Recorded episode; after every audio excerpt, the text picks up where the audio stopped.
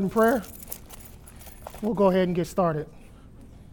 Our God and Father, we thank you for your mercy and your kindness to us. We thank you, God, that um, you did not leave us to grope around in the dark to speculate about who you are, but you revealed yourself to us in your word. And we thank you, God, for that revelation. Lord, we pray that you would help us this morning to think clearly about these things for your glory. Fill us all with your Holy Spirit so that we might hear from you. The last thing these people need is to hear from another man. So I pray, God, that they will hear from your word. Help me, God, to do all of these things by the aid of your Holy Spirit and for your glory. It's in the holy name of Christ we pray. Amen. All right, so our topic this for the next six weeks will be unity and diversity in a local church, in the local church, in the local church. So if you don't have a handout, you please grab one. If you don't, if there's any more, let me know. We can get more copies if you need some. All right, so Brother Vern is going to Brother Vern is going to get handouts. Brother Vern is going to make copies. All right, so if you have a handout, we're going to come back to that. All right. So let me just go ahead and explain what this entire thing is about so that we don't have any misconceptions. So, when you and I become Christians, we underwent a complete identity shift. You are now, we are all now new creations parts, a part of God's family, and united together in Jesus Christ. And so being a Christian is more, funda- more fundamental to our identities than our families, than our nationalities, than our ethnicities, than our jobs, than our personalities, or any other way that the world tries to classify or categorize or identify people. Amen?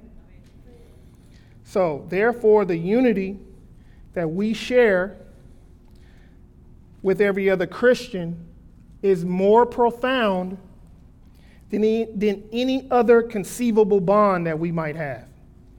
And this means that wherever the gospel is present, diversity should exist in that place.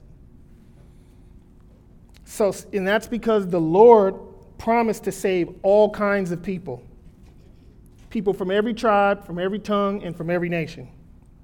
And so diversity is a natural outgrowth of the gospel.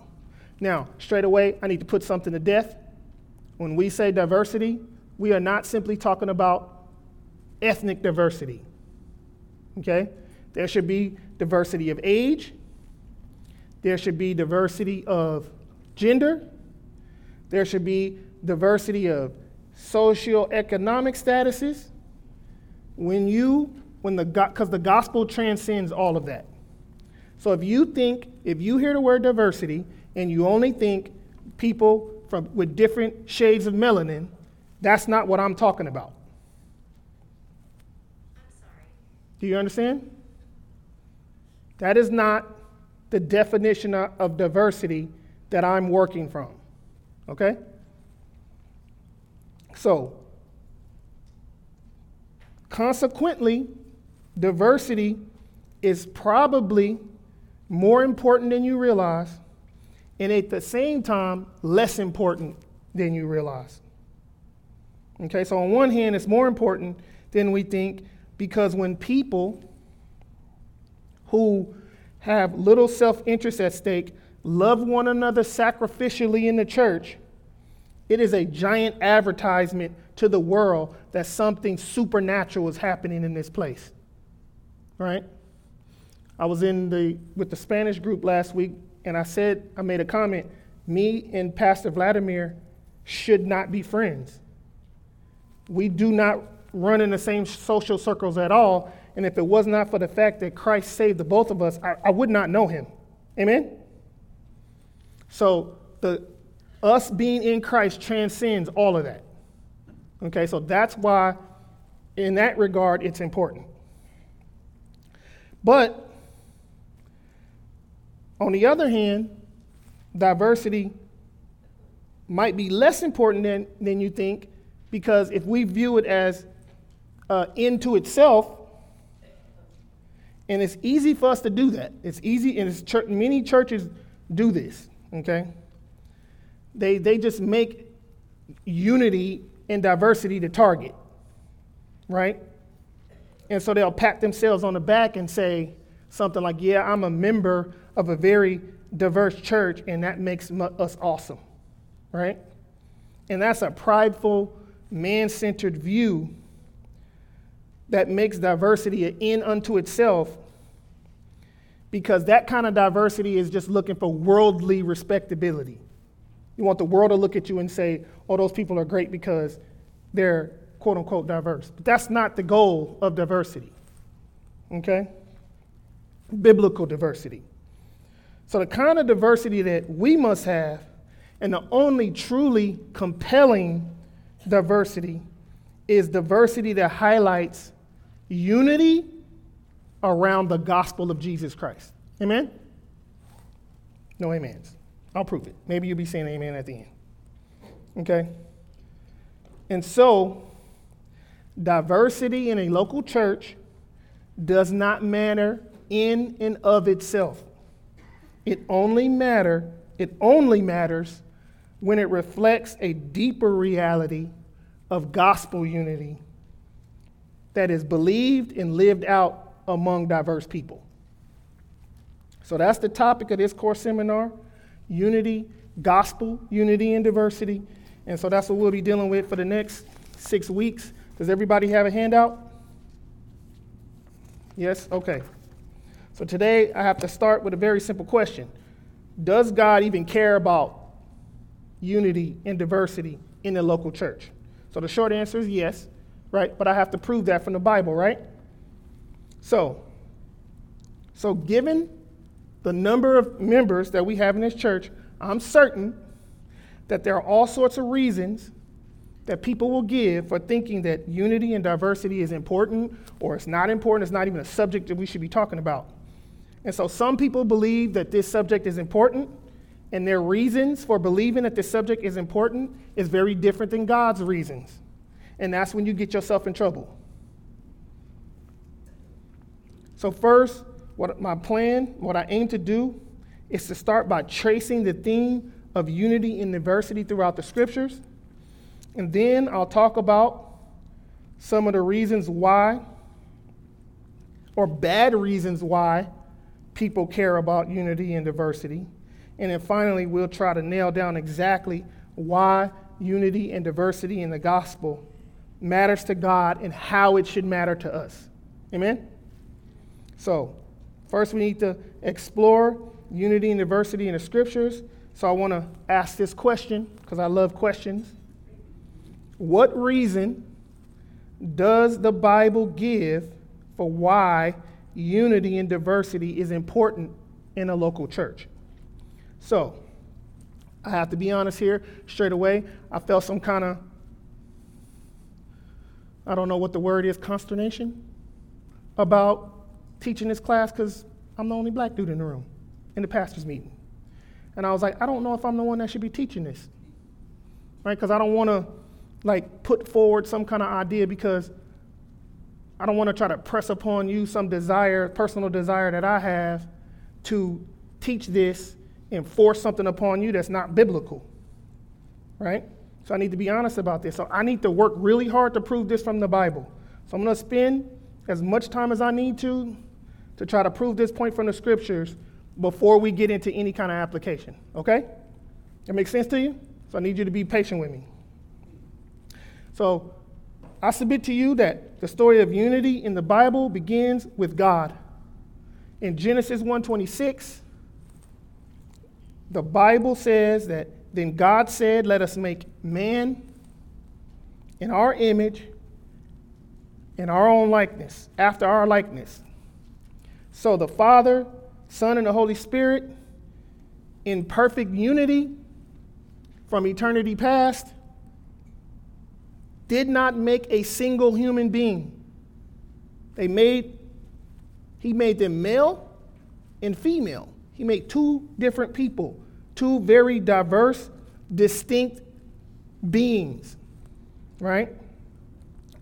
We read this in Genesis chapter 2, where God made woman to be a helper fit for the man, which means that she would correspond and complement the man, which means she was different from him and diverse from him and have very different attitudes and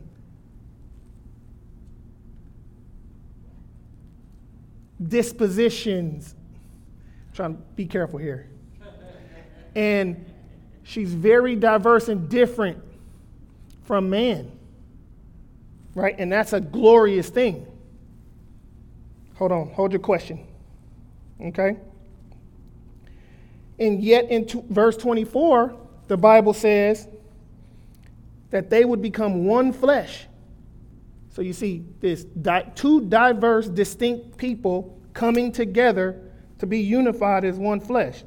So man and woman don't simply point us to God or reflect the image of God be, be, be based on how they represent Christ's love for the church in Ephesians 5. So what I mean is, is like usually we'll say, you know, husbands and wives, the relationship between the husband and wife point to the relationship between Christ and the church.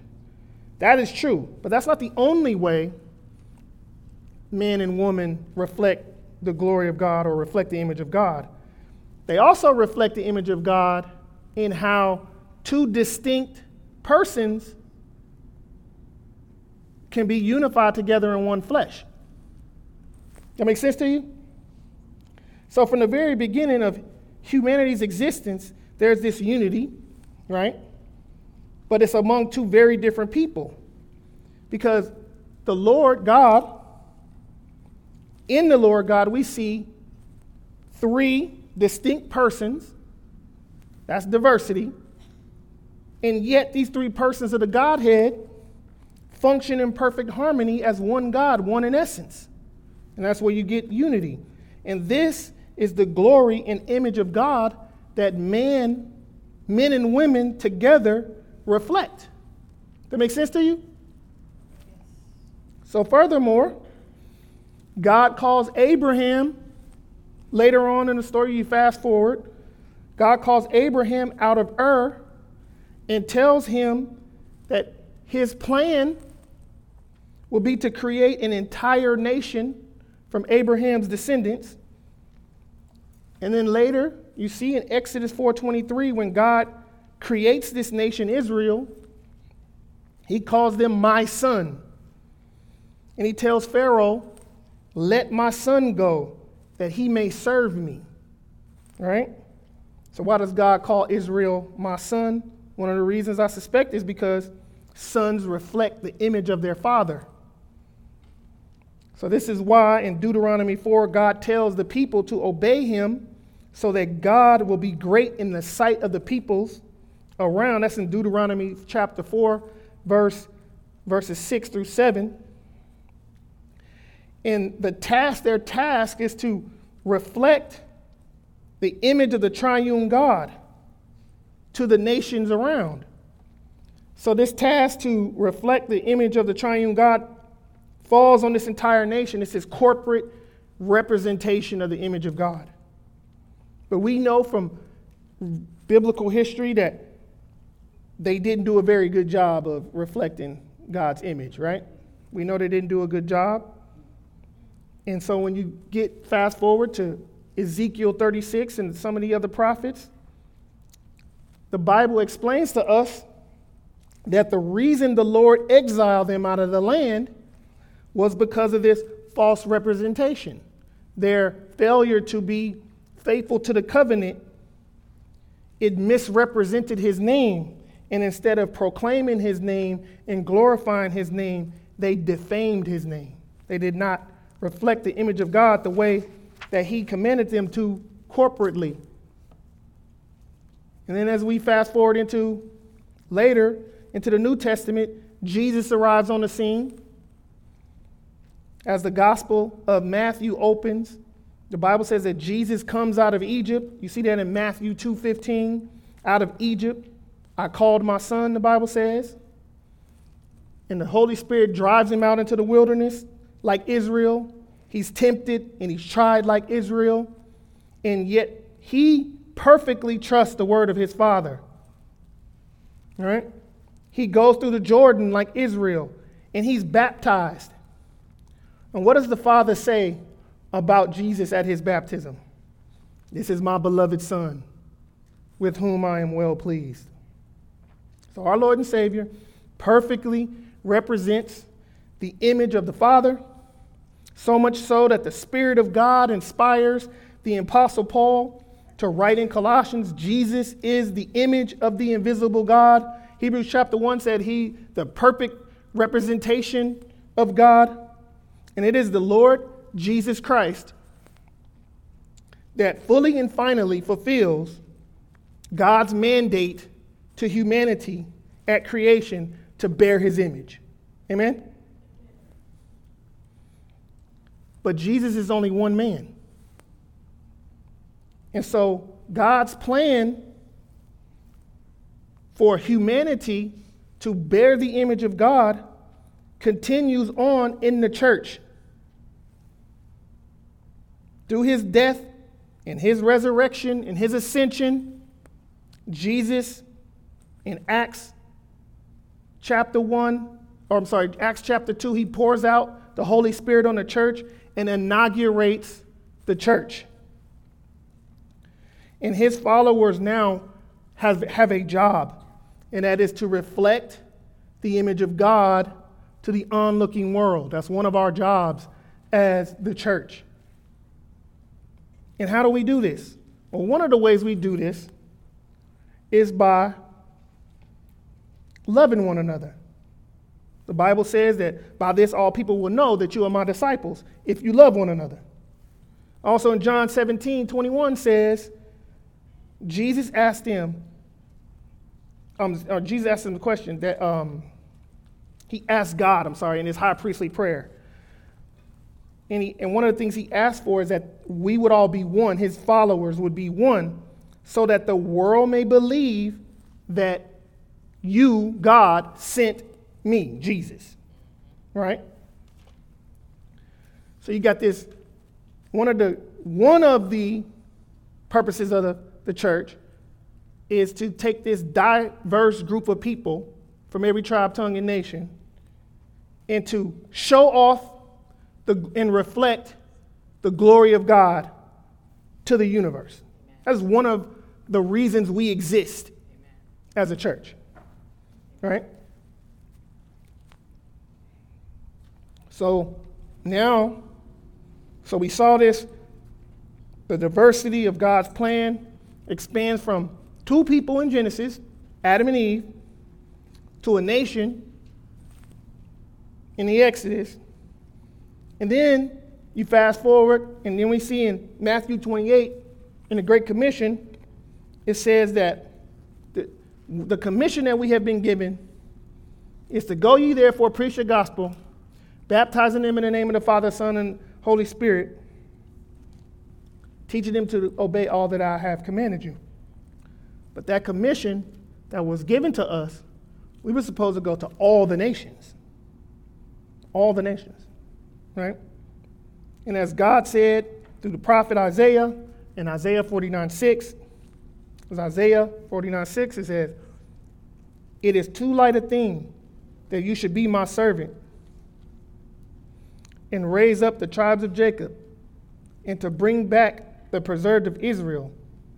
I will make you as a light for the nations, that my salvation may reach the end of the earth. Okay? So that's what we see. That's exactly what we see when we see Gentiles in the book of Acts, like Cornelius, are saved and become part of the church, at that time would have been full of nothing but Jewish, Jewish Christians in Acts 10. And then we see God's intention for a diverse group of people united around Jesus Christ, laid out for us in the letter of Ephesians. Okay? He describes the gospel in Ephesians chapter, uh, chapters 1, 1, 2, and 3. And in verse, and in Ephesians 2, 10, Ephesians 2, 10, he says something. And he gives this implication of the gospel. I'm sorry, it's 211. In 211, let me read it. Ephesians 2:11.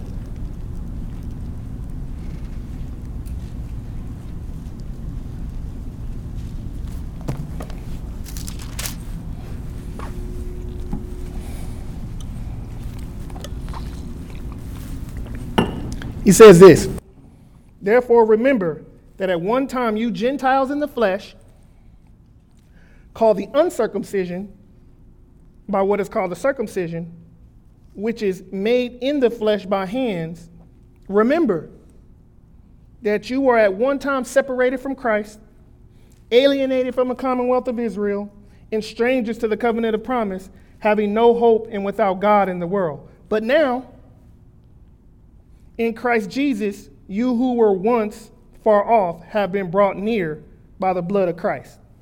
Amen. Amen. Right? So the first implication of this is, is that these Gentiles who were cut off from God are now members of God's family. Just like the Jews, just like Israel. And then in verse 13, which we read, it says, But now in Christ Jesus, you who were once far off have been brought near. So why is this kind of diversity such an important point? Is because the Jews and the Gentiles had been enemies for centuries. For centuries. Theologically, geographically, politically, ethically, ethnically, and ethically. Okay? Very little in common, and completely at odds with one another. Okay? But when Paul describes their unity in Ephesians, he reaches for the two most committed bonds that people know of blood and family. Okay? Blood and family. He calls the Jews and the Gentiles in verse 15, he says, by abolishing the law of the commandments expressed in ordinances, that he might create in himself one new man. He calls them a new humanity. Right?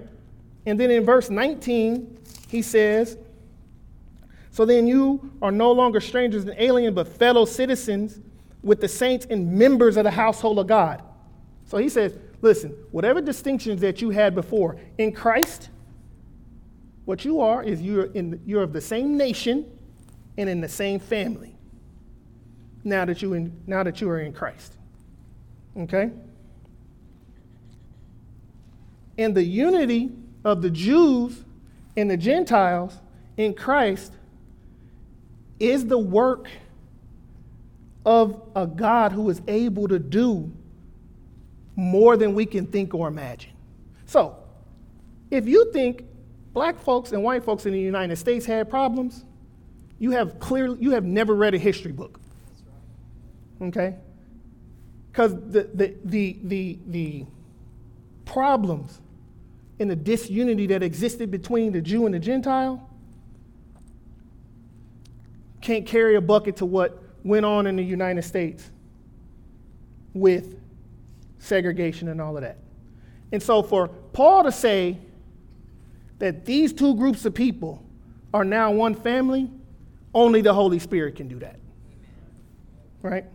It would take an absolute work of God to make that happen. Okay?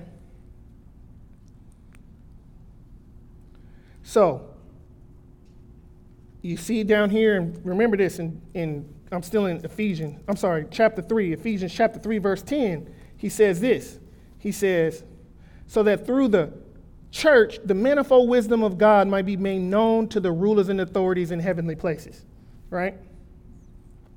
So, in other words, this diversity, this unity in diversity, was done to show off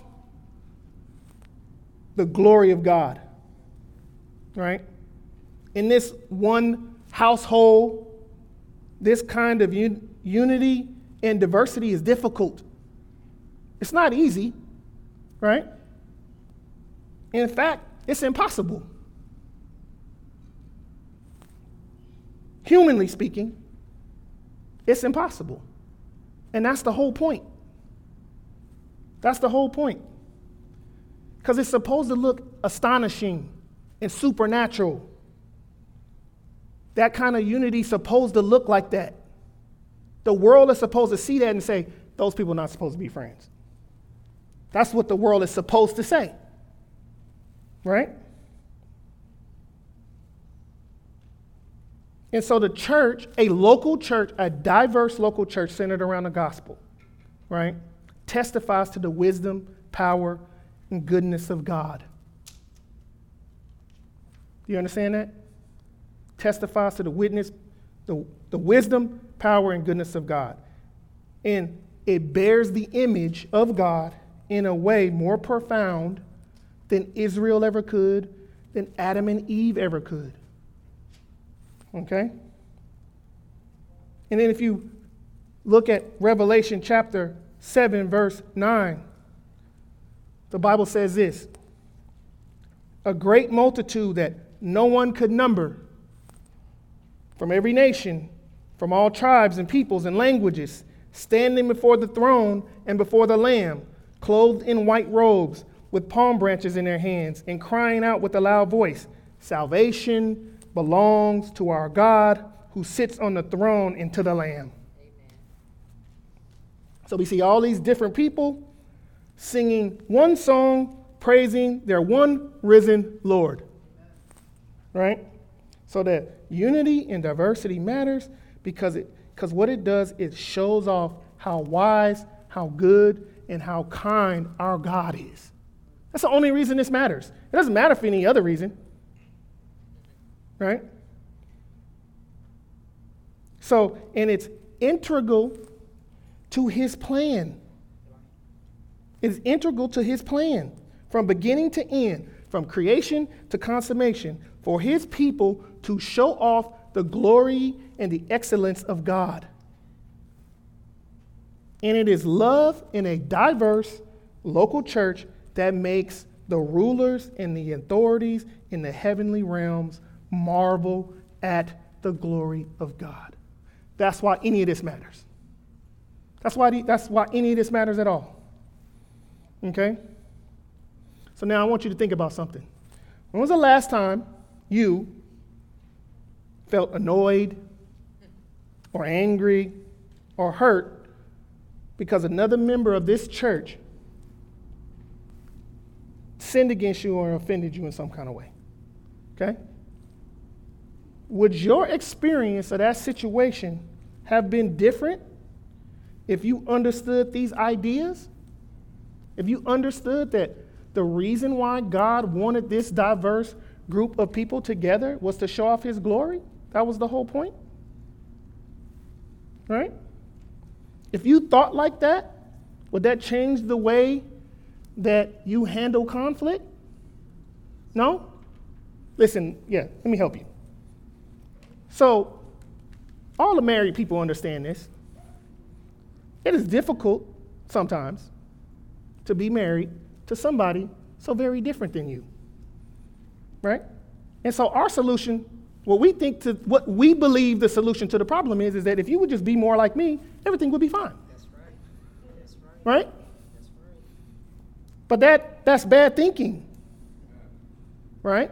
Because the glory of marriage is that I have a very diverse spouse who complements me and what my job to, is to do is to glory and honor that difference and work hard to be unified together for the glory of God.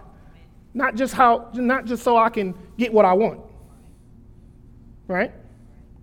So when we are committed, the two of us are committed to this kind of unity, then what we try to do is we look at the, that diversity, the, the differences between us, in a very different way and work very hard to try to make those differences be strengths. Right? And then I stop trying to flatten them out. Right? I stop trying to make her be more like me, and she stopped trying to make me think more like her. And we say, okay, how can we together use these differences for the glory of God? Right? But you got to have that in the forefront of your mind walking in the door. And so when those differences come up, instead of me getting irritated, I'm like, oh, no, wait. This is glorious. God did this. How can we use this for the glory of God? See what I'm saying? So when you think like that, it'll change. Some of those things that you get irritated by, some of them are not sin. Some of them is because you're just different. Right? Some of them is just because you're different. Right? So you need to be able to identify the difference between sin and your preferences, right? And your differences, if you have in your mind that these differences are good, and we're going to work as hard as possible to try to make them use them as strengths to glorify God, when those differences crop up, they won't rub against you this way. That makes sense to you? Okay?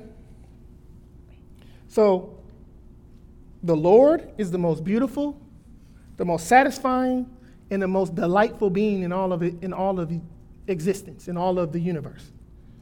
Okay? And so he's the source of the definition of all of these words. Okay? And so the most loving thing that he can do, or the highest good that he can accomplish, is to reveal himself to us. That's the best thing, the best thing that God can do for us is to reveal himself to us. That makes sense to you? There's nothing better than him. There's nothing more glorious than him. There's nothing better than knowing him. So the best thing that God can do for you is to reveal himself to you. Right?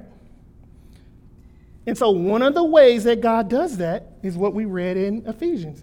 He does that through the glory of a diverse local church. That's one of the ways he reveals himself. The manifold wisdom of God is revealed through a diverse local church, right? Through churches like this church. So, in particular, through our unity and diversity, it shows off this supernatural bond of commonality that we have in Christ, right? And the power of his gospel transforming our lives. And that's the only reason any of this, this talk about unity and diversity matters at all.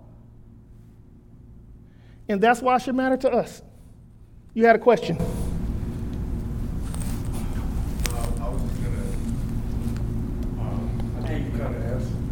Thank you. I think you answered it. Like I was going to ask, would you say the distinctions between the man and the woman, like in a marriage and in general, more so like sin in each other. Yeah, but that's not what we're talking about today. Yes, that's a, that's correct. That's that's the marriage seminar. Any other questions? No, that is true though, brother. Yes, yes, that's that's true. Yeah, it's a sanctifying, but yeah, I don't want to. Anybody? No questions? Okay. So, Here's a reason. I'm on Roman numeral number three if you're following along on the handout. So, why we should care about unity and diversity, right? So, our problem is, is that we often care about unity and diversity for reason for lesser reasons than God does. That's our problem.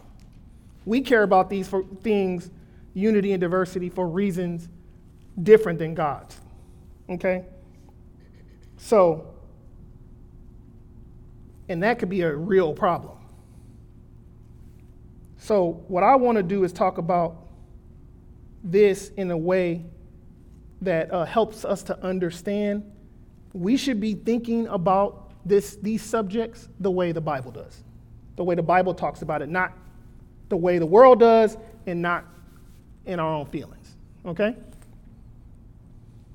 So, what we're going to do is, I'm going to give you a few different reasons why people value diversity. And then I want to tell you what's wrong with each one of these reasons, okay? And the consequences, what the consequences might be if we hold too close to these wrong reasons, okay? So now I need some class participation, okay? So I'm going to give you an insufficient reason to value unity. Here's an insufficient reason, right? If you value unity because you think unity is going to give less conflict, that's an insufficient reason for valuing unity. Less conflict is an insufficient reason for valuing unity. So let me ask you what can go wrong if your main motivation for unity is less conflict? No, no, no. That's not the right answer. Yeah. That's right. That's one, that's one thing that can go wrong. People will not point out your sin because they don't want to rock the boat. Because if the goal is less conflict, right? I'm running away from everything that's going to cause conflict. And one of those things is sanctification, right? One of those things is we know that in Judges chapter 6, when God told Gideon to go tear down the idol in his father's town, he had to do it at night because if he would have tried to do it in the daytime, they, they would have killed him. Right? So when people come for your idols and help you to try to crush your idols, depending on how mature you are in the, in the Lord, you might try to cut my throat.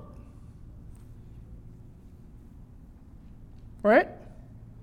So, to his point, if your if your only or if your main motivation for unity is less conflict, then you won't help people put their sin to death because it's going to be too difficult. That makes sense to you? Can you think of any other reasons? Any other reasons why this is a insufficient reason for unity? Why less conflict is insufficient reason for unity? You want to say something?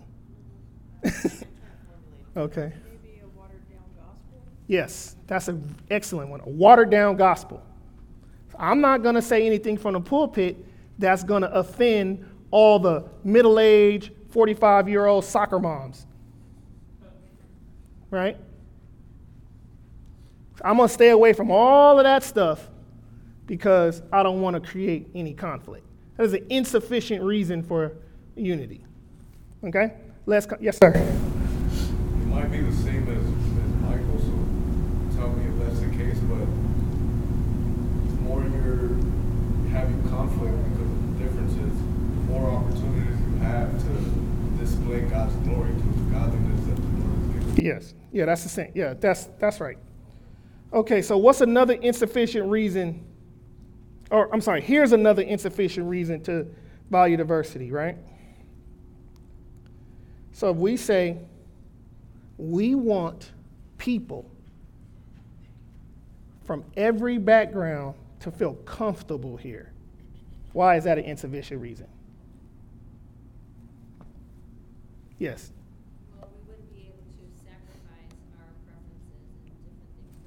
That's right. Did you hear that? No. So if your if your main goal is I want everybody to feel comfortable, right? Somebody's not going to sacrifice their preferences. Right? Somebody's not going to sacrifice your preference, their preferences, and here's what's going to happen. You're going to have a church that all look the same. Everybody look exactly the same. Right? Yes, sir.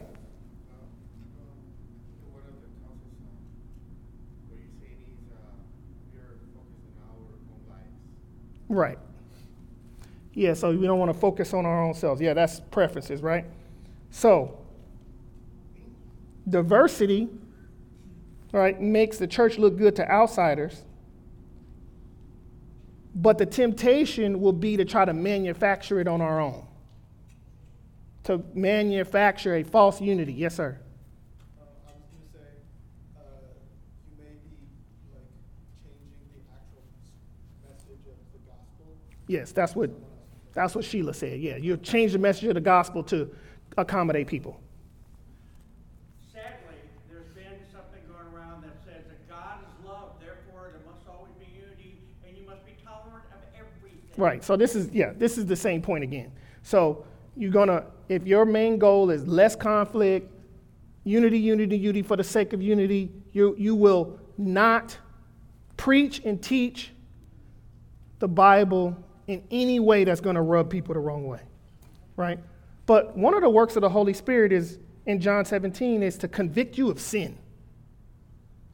That's one of the works of the Holy Spirit. So sometimes it's not that the pastor is being mean to you. Sometimes that's the Spirit of the Lord, right? Pulling all of that ugly dross out of your heart. And you don't like the way it feels. Right? So those are insufficient reasons for unity. And these things can lead us to value comfort more than we value Christ. The Lord never promised us comfort, right?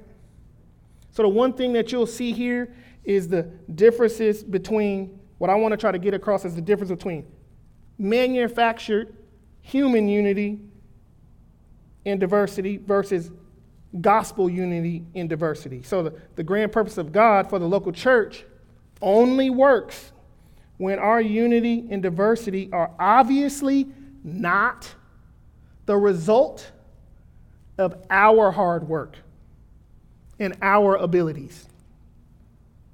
People should be surprised to see us, people without very much in common, caring deeply for one another.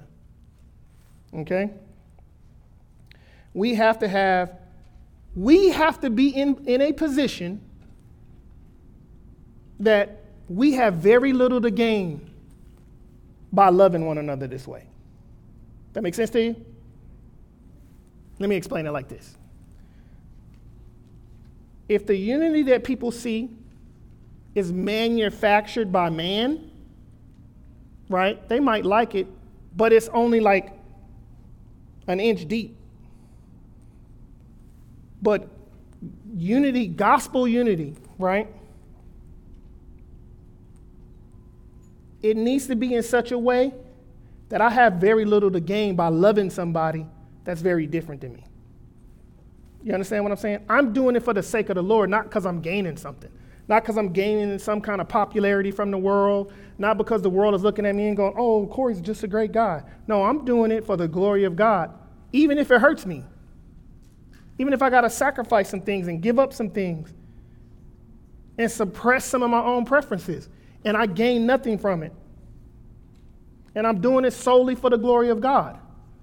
When it's that kind of unity in diversity, that's when people look at that and go, that's different. That's not like the world. Right?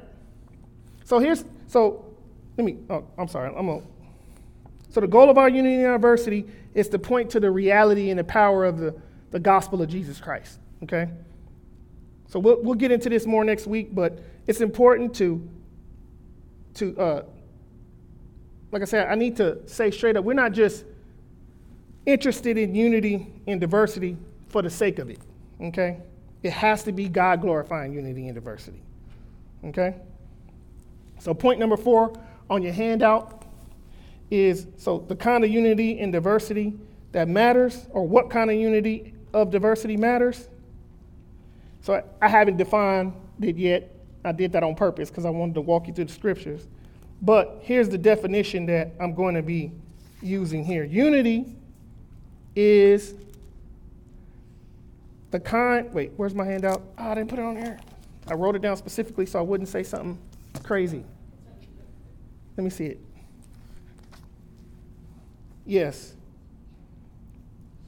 Yeah, unity. When we value our shared bond in Christ more than anything that might divide us. That's how I'm defining unity. Okay? So when we typically when we talk about unity in the church, okay, it's usually talking about organizational unity. Okay? So people will say if they'll talk about like how many different denominations it is and how you know Christians got all these denominations and all this stuff. If Christians could agree to work together, more people will come to Jesus. Whatever. I'm, I, I'm not concerned with that. Okay? We need to care very deeply about unity between churches, but we don't want to focus on like this organizational type of unity because the unity that we see in the New Testament between true Christians who believe the gospel is typically talking about local churches. It is very easy for me to be unified with somebody that live in another state. I don't have to see you. I don't have to deal with your idiosyncrasies and, and your foolishness. You'll never offend me. And if you do, I'll just get off the phone. right? But when I'm here every Sunday and every Wednesday and every church workday, rubbing shoulders with you, and you start talking stupid, and I got to deal with that. Right? And I have to suppress all of that and be kind to you and love you. That takes the Holy Spirit to do that. Right? That's the Holy Spirit. That, that, that's the kind of unity the Bible's talking about in, in, in Ephesians. It's local church unity, not necessarily universal church unity. That's important, but it's not as important as this. Right? only got five minutes.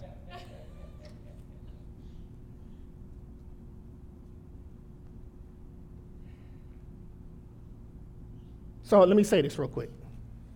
So we need to keep in mind, oh, I wanted to do this. We're going to do this next week. So listen, we're going to stop here because I'm going to come back. We need to fit, we need to talk about this next part. So listen, we need to understand something. So, when we talk about unity, you have to get out of your head, right? Ethnicity. Okay? You need to take that thought and abominate it. Because what the Bible is talking about, the kind of unity that the Bible is talking about, is far beyond just that concept. Okay? So if I look across the church and I see people with different shades of melanin, right? And then I say, oh, we have a, we have a diverse church. Maybe, maybe, because we could all think the same. We could all have the same political affiliation. We could all believe the same thing, listen to the same music, went to the same school. And it's very easy for those people to get along together. Right? It's very easy. Why? Because you're not going to say nothing that I don't agree with. You're not going to say nothing that I don't believe. But when you put a group of people together that come from different places, believe different things, have different social mores, and you put that all together and you mix it up, that's a bomb waiting to go off. If they don't know Jesus, right? If they don't know Jesus. So we need to be in a position to where the unity that we have is based on far more than just us believing all the same thing, right? It's real easy to put a bunch of Republicans in a room together. We're going to all get along. Drop a Democrat in there, you got a fist fight about to happen, right? And that's, that's not biblical unity. That's not biblical unity, right? So here, you're going to know this. I'm going to say this. I'm probably going to get myself in trouble. So, just because you look around this church and you see, or when you look around this church and you see all these different diverse people, right, there's going to always be a dominant culture, right? There's going to be some dominant culture in every church that you go to, okay? If I take you to a church on Lake Mead and MLK, I guarantee you everybody in there is probably not going to look like you, and the music is, and the preaching is going to be very different. Now, if Jesus is being exalted, and that's the only option that you have, you should go. Right? If you walk out of that church and say, These, this music is not the kind of music that I like. Culturally, I'm out of place. Let me go somewhere where I'm more comfortable culturally and politically, even though they don't preach the gospel the same way. That's from Satan. That is from Satan. So, your number one aim should be is the gospel being preached? Is Christ being exalted? And everything else after that is secondary. You just got to put your big girl pants on and grow up. Okay, because everybody in here to some degree is suppressing some preference that they have. Right? I guarantee if you, we talk to all of the people from the Spanish group, you don't know how much work they have to do to be here with you. You don't understand. You do not understand. So, somebody from Venezuela walks in here and they see and they go, Oh, I, I, this is not my type of situation. The wrong response would be to say, Well, you just need to grow up and get out of here. No, no, no, no, no. What you need to do is you need to look to your brothers and sisters over here and say, Glory be to God. And then you need to ask, Why are you still here? What is God doing in that man's or woman's heart to make you to be able to overlook all of this? And when they ask you and they start pointing to the Savior, you need to glorify God. Okay? You need to glorify God. See, because some because there's a dominant culture in this church. And some of us are part of the majority group and don't have to deal with this. And so what you do is you say, well, all of the rest of y'all just need to grow up. No, no, no, no, no. No, no, no, no, no. You're diminishing the glory of what God is doing in your other brothers and sisters who voluntarily, for the glory of God, suppress their preferences to deal with you. You understand that? That's glorious. That's gospel unity. That's gospel unity. When I first started coming to the church, I, what is it? I, I had to ask Pastor John Prelove, Dr. Prelove, can you please explain to me what is a charm and why would I want 10,000 of them? That I don't understand this hymn at all. Help me. So my impulse, if I would have not loved you and not loved Christ, would have been like, I'm gonna go somewhere where I can understand the music. Nope. But I love Sheila and Lucretia and everybody else over here.